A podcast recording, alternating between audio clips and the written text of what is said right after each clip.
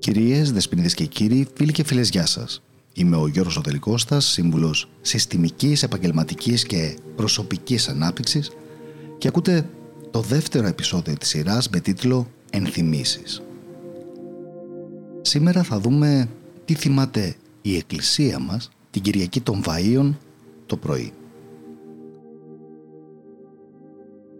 Με τα Βαΐων και κλάδων η υποδοχή του Χριστού στην πόλη της ε, Ιερουσαλήμ την Κυριακή των Βαΐων.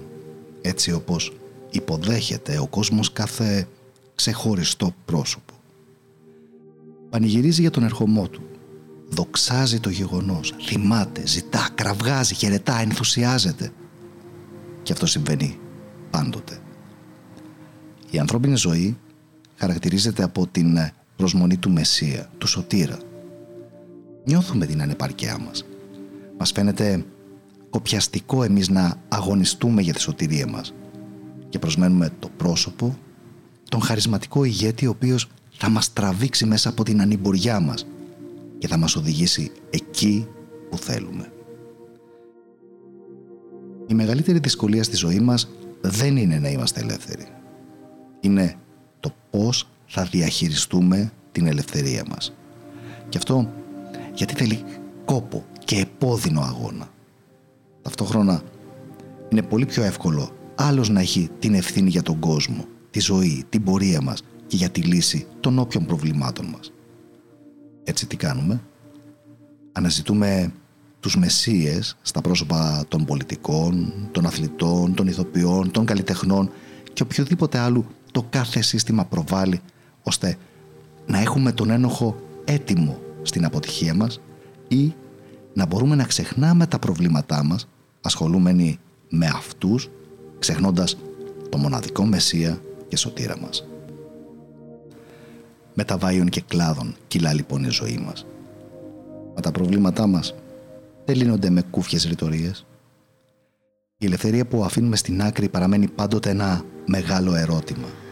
Και τα οσανά των βαΐων εύκολα μετατρέπονται στα άρον-άρον σταύρωσον όταν το σύστημα μας πληροφορεί ότι ο Μεσσίας που επιλέξαμε δεν είναι αυτός που μας λυτρώνει ή όταν εμείς κουραστούμε να αγωνιζόμαστε ή ενοχλούμαστε από την αλήθεια που κρύβουν τα λόγια και η ζωή του. Ο Χριστός πήγε θριαμβευτικά στα Ιεροσόλυμα γνωρίζοντας τις δοξασμένες κραυγές και τα μεταβαίων και κλάδων του λαού. Εκπλήρωσε τις προφητείες της Παλαιάς Διαθήκης αφουγκράστηκε τη χαρά των ανθρώπων, αλλά ήξερε καλά μέσα του πόσο γρήγορα αυτός ο, ο ενθουσιασμός θα περνούσε. Και αυτό γιατί δεν είχε έρθει να υποσχεθεί εύκολες λύσεις. Δεν μίλησε για την πλατιά, αλλά για τη στενή πύλη.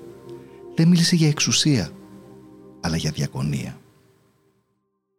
Πάνω στο ταπεινό γαϊδουράκι ο Χριστός φάνταζε βασιλιάς και μεσσίας στα μάτια όσων το ζητοκράβγαζαν, καθώς είχαν μάθει για την Ανάσταση του Λαζάρου.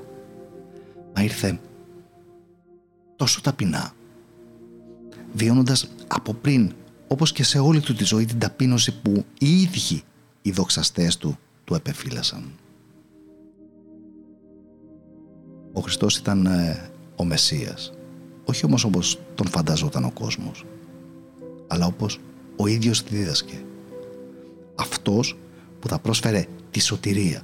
Αυτός που θα μιλούσε και θα ζούσε την αγάπη. Αυτός που δεν θα έπαβε ποτέ να παρουσιάζει στους ανθρώπους την αλήθεια. Με τα βαΐων και κλάδων υποδεχόμαστε και εμείς τον Χριστό στην αρχή της Μεγάλης Εβδομάδας. Μοιάζοντας όμως περισσότερο με τους ανθρώπους της ε, Ιερουσαλήμ. Σαγηνευμένοι από τα θαύματα και μη ακούγοντας το βάθος των λόγων και των έργων του. Είναι καιρός όμως να ξεφύγουμε από την παρενοημένη εικόνα που έχουμε για τον Χριστό και να αναζητήσουμε στη γνήσια κοινωνία με το πρόσωπό Του τον Θεό που μας λυτρώνει. Μας κάνει υπεύθυνους για τη ζωή και την ελευθερία μας και μας προτείνει την οδό που ξεκινά το πάθος αλλά καταλήγει πάντοτε στην Ανάσταση. Την δική Του Ανάσταση αλλά και τη δική μας Ανάσταση καλό και ευλογημένο υπόλοιπο ημέρας. Να ανανεώσουμε το ραντεβού μας για αύριο την ίδια περίπου ώρα.